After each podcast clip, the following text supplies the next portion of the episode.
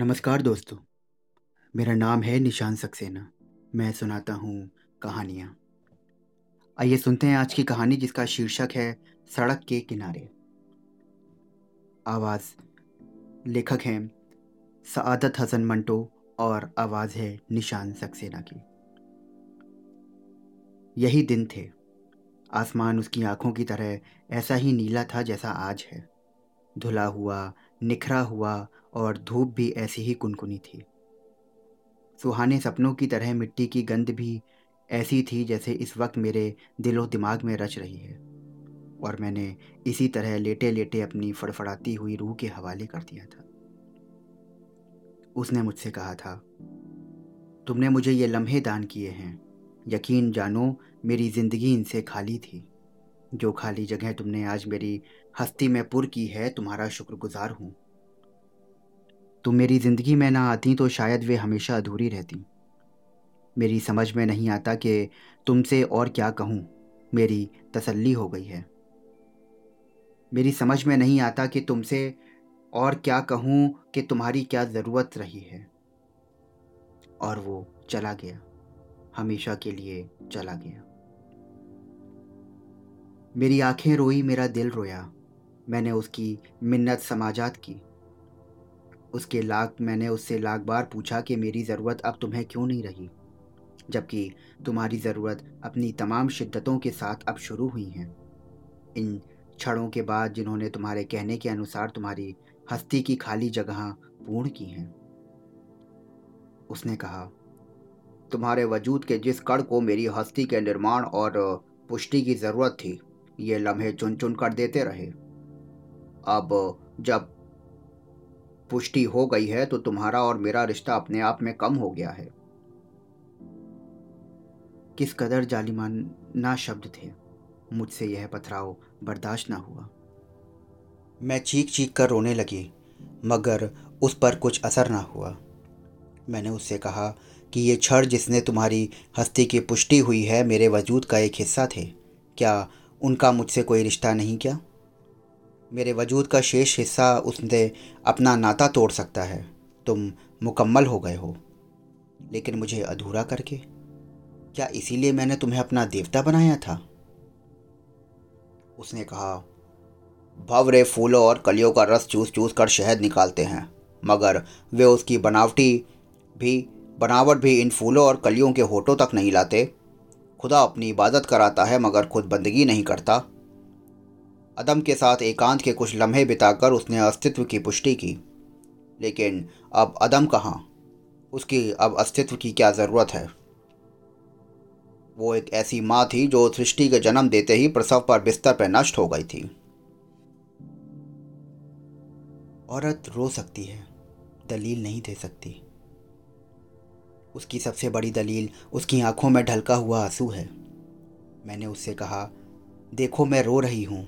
मेरी आँखें आँसू बरसा रही हैं। तुम जा रहे हो तो जाओ। मगर इनमें से कुछ आंसुओं को तो अपने ख्याल के कफन में लपेट कर साथ लेते जाओ। मैं तो सारी उम्र रोती रहूँगी। मुझे इतना तो याद रहेगा कि चंद आंसुओं के कफन दफन का सामान तुमने भी किया था, मुझे खुश करने के लिए। उसने कहा, मैं तुम्हें खुश कर चुका हूँ। क्या उसका आनंद, उसका एहसास तुम्हारी ज़िंदगी के बाकी लम्हों का सहारा नहीं बन सकता?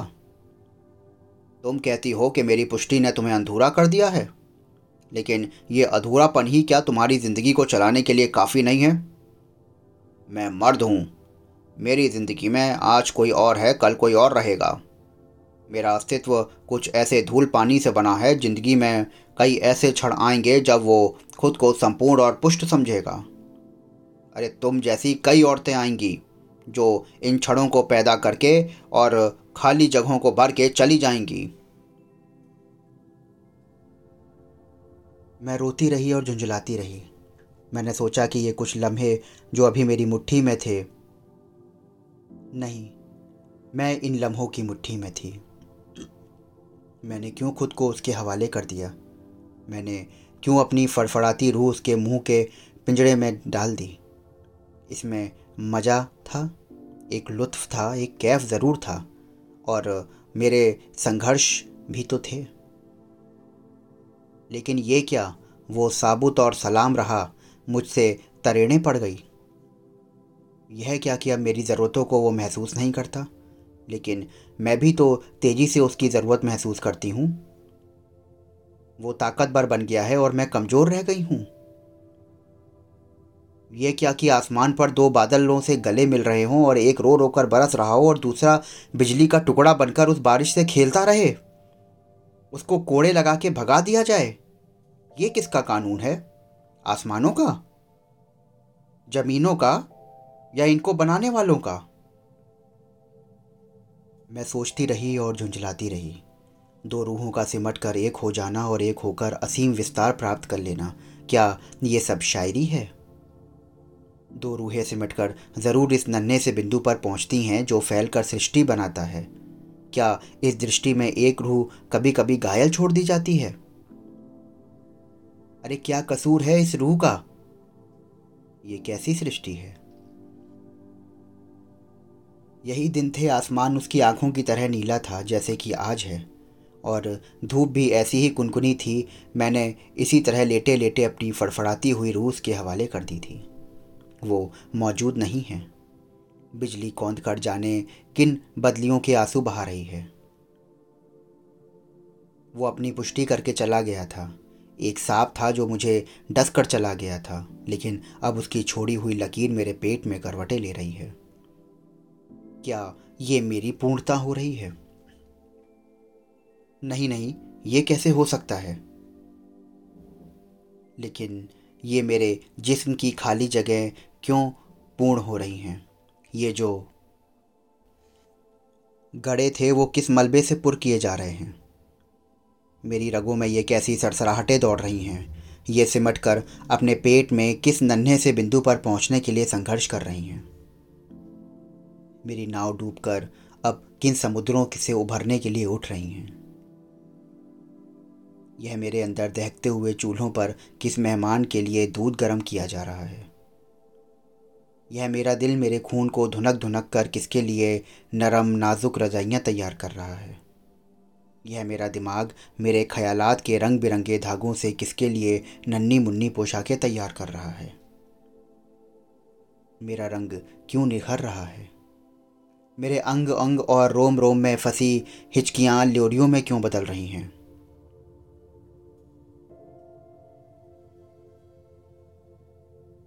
मेरे सीने की गोलाइयों में मस्जिदों की महराबों जैसा आकार क्यों आ रहा है? नहीं नहीं, यह आकार कुछ भी नहीं। मैं इन महराबों को ढा दूँगी। मैं अपने अंदर के तमाम चूल्हे ठंडे कर दूँगी, जिन पर बिन बुलाए मेहमान की खातिरदारियाँ चढ़ी हैं। मैं अपने ख्यालात के तमाम रंग बिरंगे धागे आपस में उलझा दूँगी।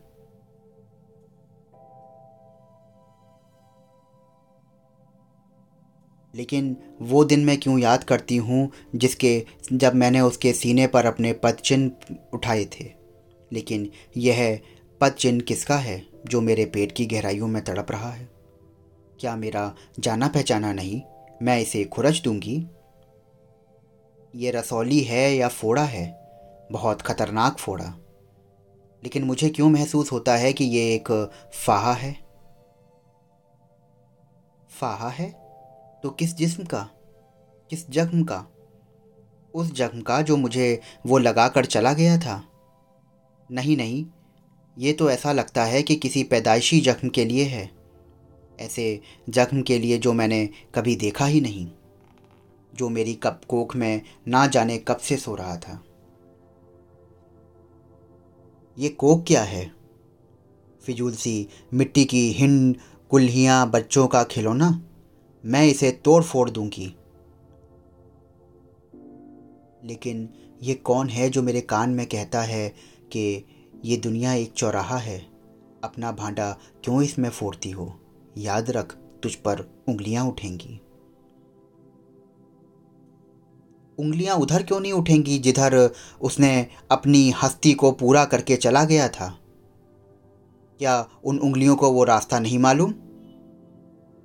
ये दुनिया एक चौराहा है, लेकिन इस वक्त मुझे एक दोराहे पर छोड़कर चला गया था वो।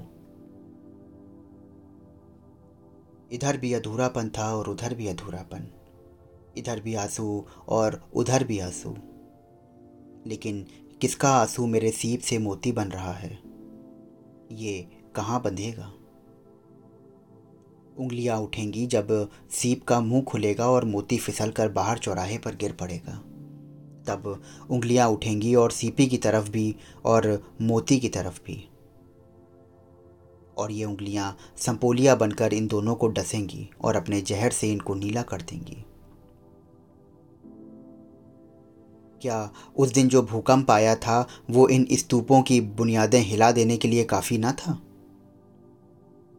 यह क्यों अब तक मेरे सर के ऊपर उसी तरह से बना हुआ है? मेरी रूह पसीने में गर्क है।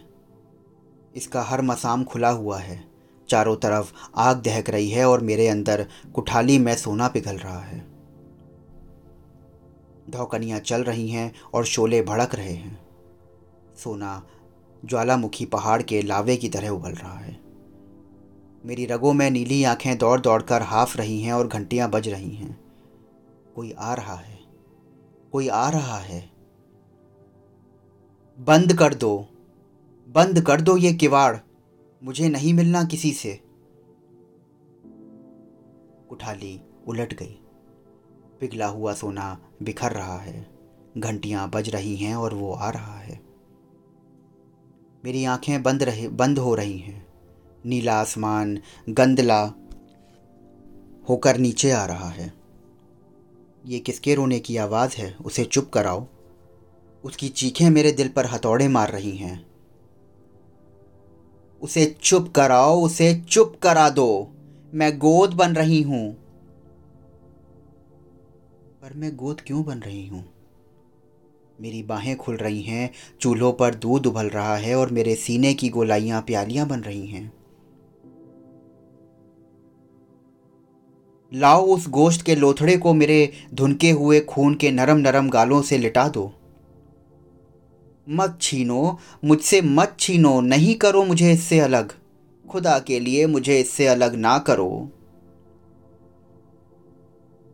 उंगलियाँ? उठने दो उंगलियाँ। मुझे कोई परवाह नहीं। ये दुनिया चौराहा है। फूटने दो मेरी ज़िंदगी के तमाम भांडे। मेरी ज़िंदगी तबाह हो जाएगी तो हो जाने दो। मुझे मेरा गोश्त वापस कर दो। मेरी रूह का मुझसे टुकड़ा ना छीनो। तुम नहीं जानते कि ये कितना कीमती है। ये गौहर है जो मुझे उन लम्हों ने प्रदान किया है। उन कुछ लम्हों ने जिन्होंने मेरे वजूद के कई कड़ कड़ चुनकर किसी की पुष्टि की थी और मुझे अपने ख्याल में अधूरा छोड़ के चला गया। पर मेरी पुष्टि और मेरी पूर्णता तो आज हुई है। मान लो। मान लो कि मेरे पेट की खला से पूछो, मेरे दूध से भरी छातियों से पूछो, इन लोरियों से पूछो, और मेरे अंग अंग और रोम रोम में तमाम हिचकियाँ सुलाकर सुलाकर जो आगे बढ़ रही हैं, इन झूलनों से पूछो, जो मेरे बाजुओं में डाले जा रहे हैं। उंगलियाँ उठेंगी तो मैं अपने कानों में ठूस लूँगी, मैं गूँगी हो जाऊँगी, बहरी हो जाऊँगी, अंधी हो जाऊँगी। मेरा गोश्त मेरा इशारे समझ लेगा। मैं टटोल टटोल कर इसे पहचान लिया करूँगी। मत छीनो। मत छीनो, ये मेरे कोक की मांग का सिंदूर है। ये मेरी ममता के माथे की बिंदिया है और मेरे पास एक कड़वा फल है। लोग इसे थू थू करेंगे, इस पर मैं चाट लूँगी, वो लोग चाहे जितना थूकेंगे इसके ऊपर। देखो, मैं हाथ जोड़ती हूँ। तुम्हारे पाँव पड़ती हूँ, मेरे भरे हुए दूध के बर्तन औंधे ना करो। मेरे दिल के धुनके हुए, खून के नरम नरम गालों में आग ना लगाओ। मेरी बाहों के झूलने की रस्सियाँ ना तोड़ो, मेरे कानों के उन गीतों से मुझे वंचित ना करो, जो इसके रोने से मुझे सुनाई दे रहे हैं। मत छीनो मत छीनो। मुझे अलग मत करो। खुदा के लिए मुझसे अलग ना करो। लाहौर 21 जनवरी। धोबी मंडी में पुलिस ने एक नवजात बच्ची को सिरती में ठिठुरते हुए सड़क के किनारे पड़ा हुआ पाया और अपने कब्जे में ले लिया। किसी पत्थर दिल ने बच्चे की गर्दन पर मजबूती से कपड़े को जकड़ रखा था। और कोमल जिस्म को पानी के गीले कपड़े से बाँध रखा था, ताकि वो सर्दी में मर ना जाए। मगर वो ज़िंदा थी। बच्ची बहुत खूबसूरत है। उसकी आँखें नीली हैं और उसे अस्पताल पहुँचा दिया गया है। तो दोस्तों, ये थी आज की कहानी। मैं आशा करता हूँ कि आपको कहानी पसंद आई होगी। मिलता हूँ कल फिर आपसे एक नई कहानी के साथ में। तब तक मेरे चैनल को फॉलो करिए, सब्सक्राइब करिए और फाइव स्टार रेटिंग देना बिल्कुल ना भूलिए। शुक्रिया।